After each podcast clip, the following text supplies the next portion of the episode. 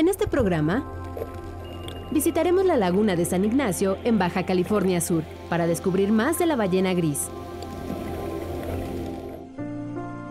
Veremos cómo le hacen los pingüinos para nadar y comer al mismo tiempo.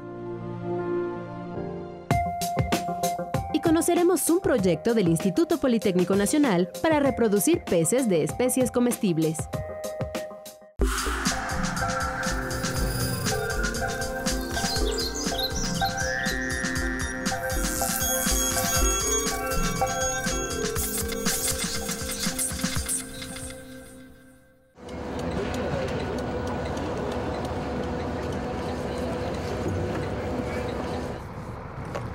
Hola, ¿qué tal? Bienvenidos a Factor Ciencia. Estamos llegando a La Paz, camino a nuestra expedición para que en este programa conozcas las costumbres y los esfuerzos que se están realizando por ayudar a la ballena gris. Te va a gustar mucho el programa. Vamos a la primera parte de nuestra expedición.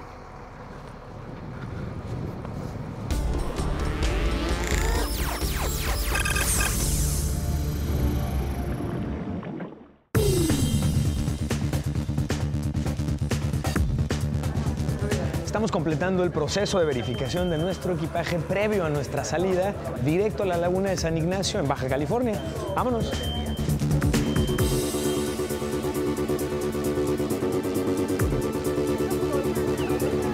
Pues iniciamos nuestra expedición para conocer a las ballenas en Baja California como parte de la alianza que tiene Telcel con WWF. Vamos a conocer a las ballenas de cerca. Lista nuestra avioneta. Vámonos.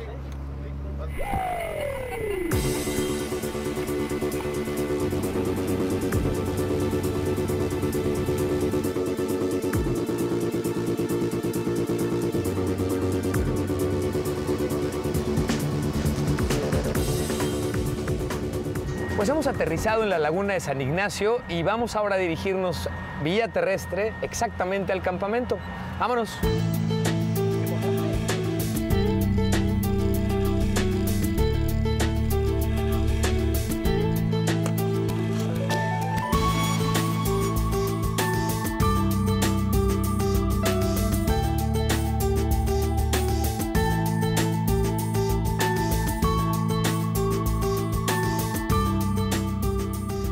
Aproximadamente hora y media de vuelo en avioneta y de escasos 10 minutos en transporte terrestre, estamos en el campamento aquí en la laguna de San Ignacio. Justamente a mis espaldas está ya directamente la laguna y aquí en el campamento hay varias cosas que me gustaría resaltar. Uno es que se trata de un campamento absolutamente sustentable. El agua, y los recursos en general, la electricidad, se obtienen, en el caso de la electricidad, con paneles solares y en el caso del agua existe una planta desalinizadora. El agua en este lugar está considerada un verdadero lujo, por lo que cuidar el agua será parte de nuestra responsabilidad durante esta travesía. Una de las características muy interesantes del campamento aquí en la laguna de San Ignacio son los baños. Las regaderas cuentan con agua caliente, calentadas a través de tecnología solar, y tenemos además la responsabilidad de cuidar cómo hacemos uso justamente de las regaderas, no solamente porque el agua caliente y el agua en general es difícil conseguirla, les comentaba de una planta desalinizadora que existe aquí mismo en el campamento, sino que en el afán de poder tener una sana convivencia entre todos los asistentes a este campamento, hay ciertas reglas muy interesantes que son básicamente entre reglas de urbanidad y reglas de conciencia ecológica que te permiten disfrutar de este tipo de lugares sin mayor problema. Agua caliente, sol, y la oportunidad de disfrutar a las ballenas aquí en la laguna de San Ignacio.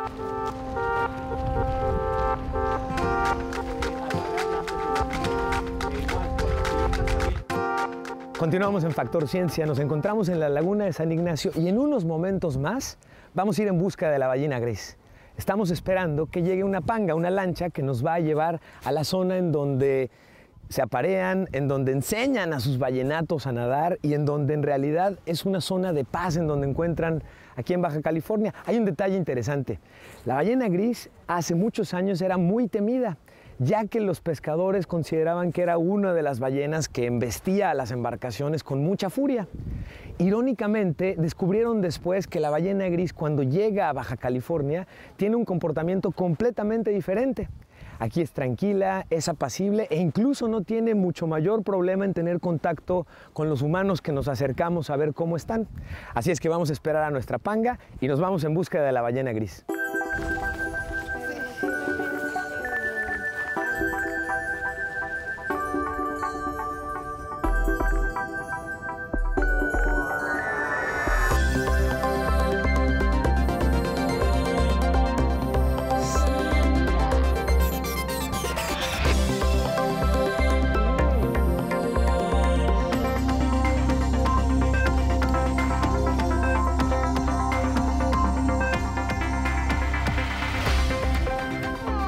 Estamos justo en el punto en el que queríamos. La ballena gris selecciona la parte de Baja California para aparearse y para enseñar a sus ballenatos a nadar. Es una especie, por cierto, mexicana y es una experiencia impresionante estar cerca de ella. Mira nada más. Continuamos en Factor Ciencia.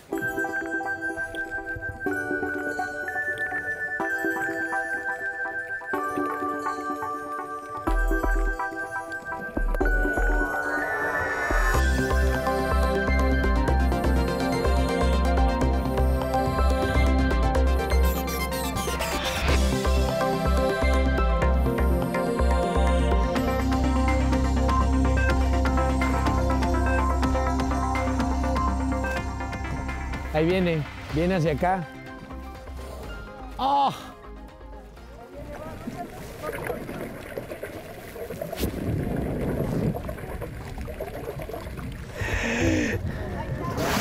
¡Hey! ¡Hola! ¡Hola! ¡Hola!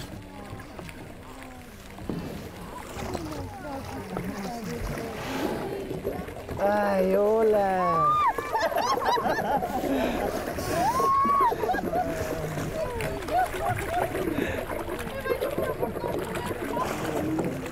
La ballena gris llega a costas mexicanas durante el invierno. Está más o menos tres o cuatro meses en el proceso de apareamiento y de dar a luz para después regresar a Estados Unidos, Canadá y mares de Rusia. Continuamos en Factor Ciencia. ¿Qué te parece?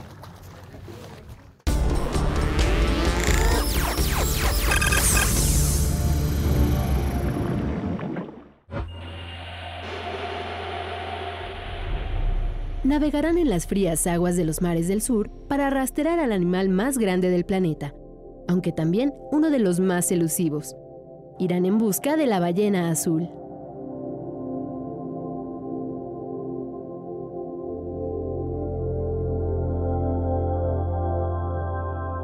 Este rorcual, que en lugar de dientes posee barbillas por las que consume en un día hasta 3.5 toneladas de krill y pequeños peces, llega a medir hasta 27 metros de largo y pesar 190 toneladas. Su corazón es tan grande como un auto compacto y su lengua tan pesada como un elefante.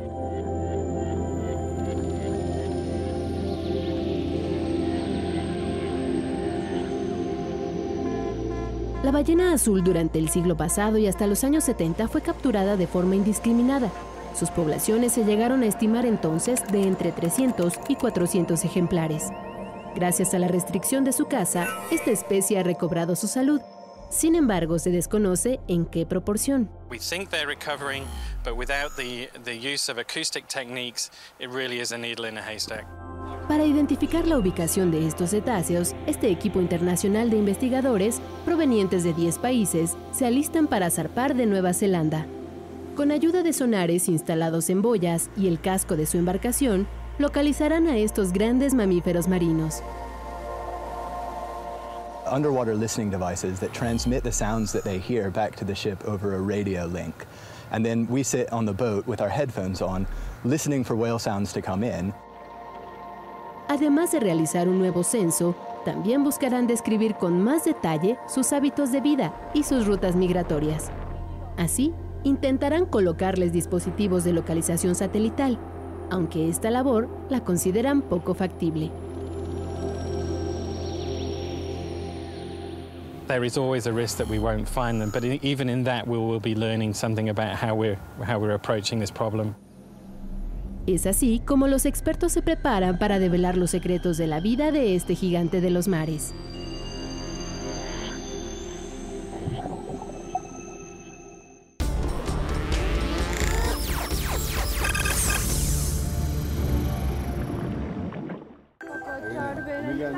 Sí.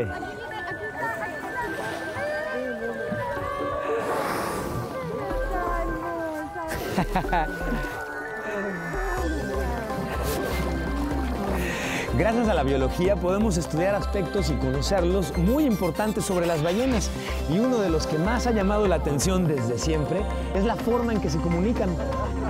En su evolución, los cetáceos han desarrollado sistemas de ecolocalización. Esta capacidad consiste en emitir ondas sonoras de alta o baja frecuencia. El sonido rebota con objetos próximos y el animal interpreta esta señal que regresa para conocer lo que hay en el entorno. Gracias a su habilidad para ecolocalizar, las ballenas se orientan en el océano y ubican a sus presas. También utilizan la emisión de ondas sonoras para comunicarse entre ellas y buscar pareja. Dispositivos como el sonar, utilizado en algunas embarcaciones, interfiere con el sistema de ecolocalización de estos animales y causa su desorientación. Los científicos ya han constatado que el uso de sonares se relaciona con los casos de ballenas varadas en playas cercanas. Sin embargo, aún estudian los mecanismos por los que esta contaminación auditiva de los mares afecta a las ballenas.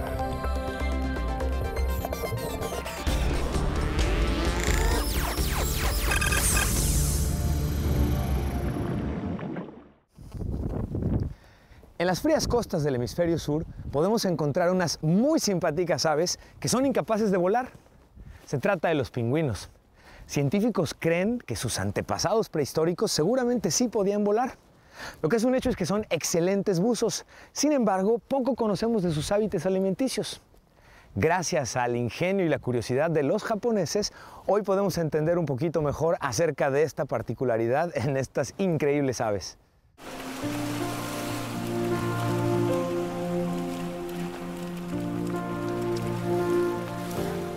Pertenecen a la subespecie de pingüinos mejor adaptada al inclemente frío de la Antártida. Se les conoce como Adelie o de Adelia y se caracterizan por ser los de menor tamaño, pues rondan en lo general por el metro de altura. También se distinguen por poseer un delgado aro blanco en torno de los ojos y por su apariencia regordeta. Hay quienes los consideran divertidos debido a que se deslizan sobre el hielo para avanzar. Científicos japoneses recientemente descubrieron una nueva habilidad de estos pingüinos. Con ayuda de cámaras instaladas en el dorso y cabeza de 14 ejemplares, constataron la agilidad que tienen bajo el agua para conseguir alimento. ものすごいあのステルス性性能が高いって言いますかもう隠れてその あのすぐあの忍び寄る能力が高いです優れたハンターです Los expertos pertenecientes al Instituto Nacional de Investigación Polar de Tokio observaron cómo en 90 minutos comen en promedio 244 ejemplares de krill y 33 peces. Los videos mostraron que en el caso del krill los devoran uno a uno con gran rapidez. オキアミがあの体をあのくねらせて明らかにすごい全速力で逃げようとして泳いでるんですがペンギンにしたらもう何の意味もないもう逃げひた一生懸命逃げようとしてるオキアミまっすぐつつかめてそのままパクって食ってるし Los resultados de su investigación fueron publicados en la revista Proceedings de la Academia de Ciencias de Estados Unidos. Tras esta experiencia, los expertos ahora buscarán filmar nuevos hábitos de alimentación de organismos marinos más grandes y voraces, como los tiburones.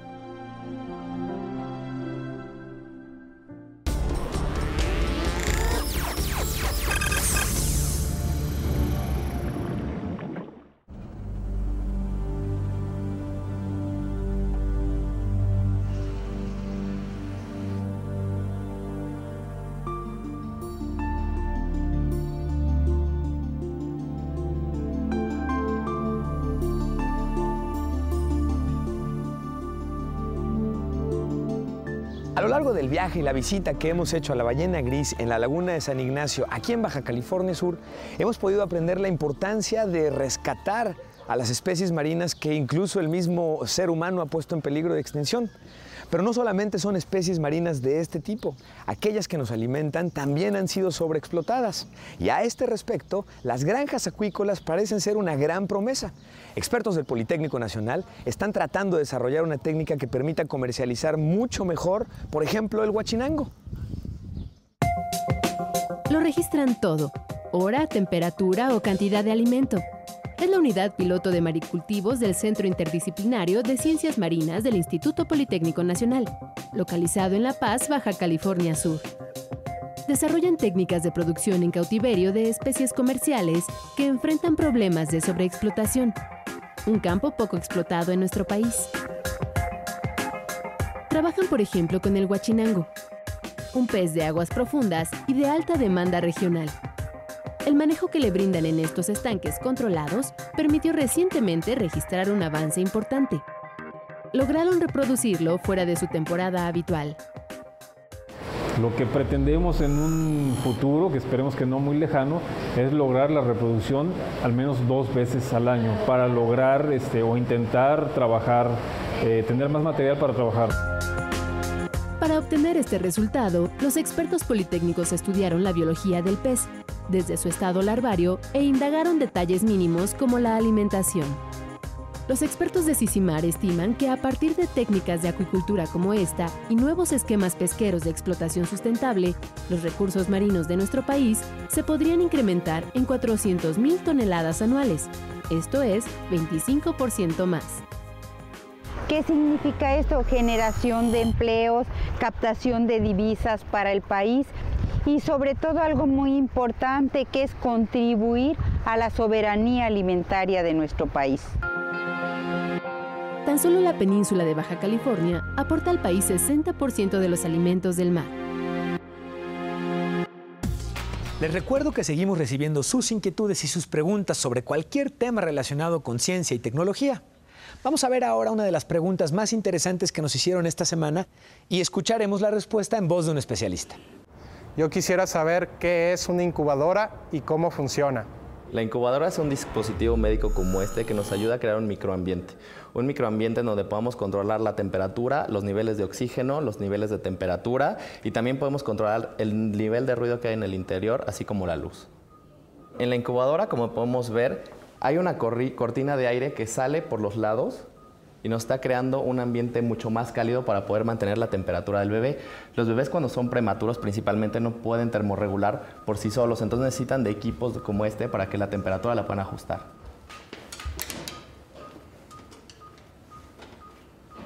Eh, los parámetros que podemos analizar dentro de una incubadora son la temperatura del bebé, que se están censando dos temperaturas, la, temperatura central, que es una temperatura que se pone aproximadamente en esta parte del bebé, y una temperatura periférica que se puede poner más que nada en las manos o en los pies. Además, en este monitor vamos a poder estar analizando el nivel de oxigenación, eh, el nivel de oxígeno que hay dentro del equipo y también estamos viendo si hay una humedad enriquecida, cuál es el nivel de concentración que nosotros estamos poniendo. Sí, bueno, una incubadora es importante que tenga puertos de acceso grandes para poder manipular al bebé, ya que en una terapia intensiva está en constante manipulación. Entonces es muy importante tener un buen acceso al interior de diferentes maneras y de diferentes ángulos, ¿no?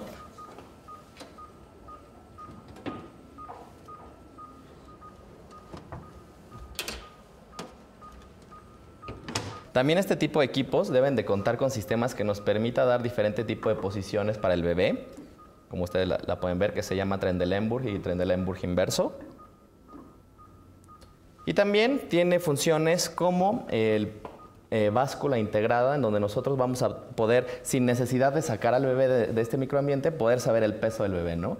Entonces, este tipo de aplicaciones son muy importantes para evitar estar despertando al bebé continuamente y que pueda pues, tener un desarrollo mucho más rápido.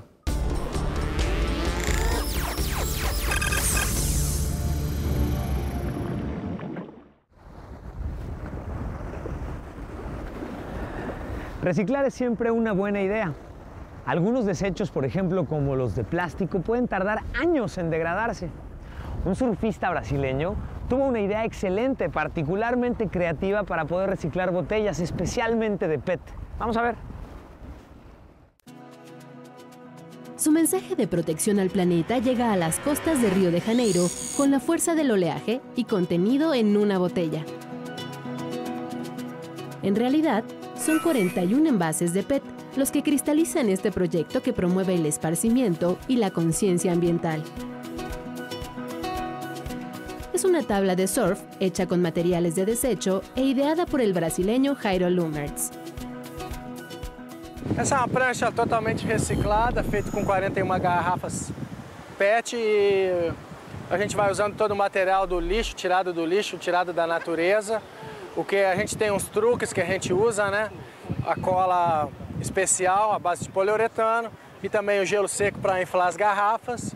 Também temos as canas de PVC, então ela é uma prancha toda plástica, retirada do lixo mesmo, é uma prancha ecológica. Luego de un viaje por Hawái en 2007, donde aprendió técnicas de reciclaje, este hombre de 39 años decidió regresar a su país y diseñar este tipo de tablas que son funcionales para oleaje moderado.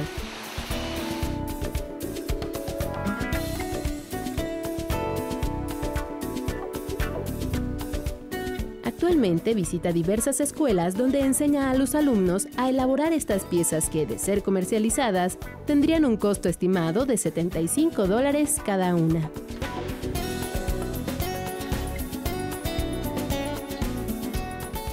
Eu, quando eu passo nas favelas e vejo pessoal carente, isso é uma boa opção para um, quem não tem dinheiro para comprar uma prancha.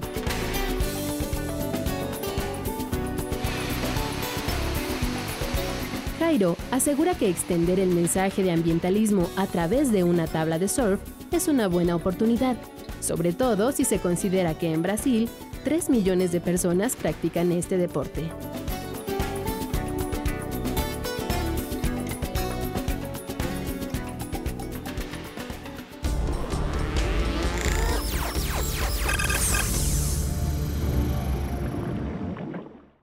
Los avances en materia de ciencia y tecnología se presentan cada vez con mayor rapidez. Por ello te invito a que echemos un vistazo qué sucedió en esta semana al respecto. Para que la fruta pueda lucir así, fresca y lista para servirse a la mesa, requiere de un proceso poco conocido pero sumamente importante. La clave se encuentra en la transportación. Los grandes contenedores donde la trasladan de los campos de cultivo a las ciudades están equipadas con gas etileno, mismo que se libera paulatinamente para inducir la maduración de la fruta. Científicos australianos sostienen que ese método puede ser, además de riesgoso, poco efectivo, por lo que proponen una nueva forma a dicho gas. Se trata de un polvo efectivo en poca cantidad. What we did is uh, simply just putting the powder in, in the truck, small amount of powder. I can imagine about only 40 gram of powder in one place, uh, and then there was about 20 ton of uh, mango in, in the truck, and uh, it was enough, uh, you know. So the ripening process uh, starts right uh, during the transport of, of the mango. Confían en que este desarrollo beneficiará a los productores de fruta, debido a que ayudará a mejorar la venta de sus productos que suelen echarse a perder en los anaqueles por no tener un proceso de maduración adecuado. We hope this development will help a lot for farmers and, and, um, and the development of post-harvest technology, not only in Australia, but all over the world. Asimismo, reducirá los costos asociados a este sector de la industria agroalimentaria. It will save a lot because we got some email from some people that they they, they spend $1.40 to ripen 4 kilogram of fruit. You know, it costs sometimes that much. Los especialistas actualmente tramitan la patente de este polvo y esperan comercializarlo en muy poco tiempo.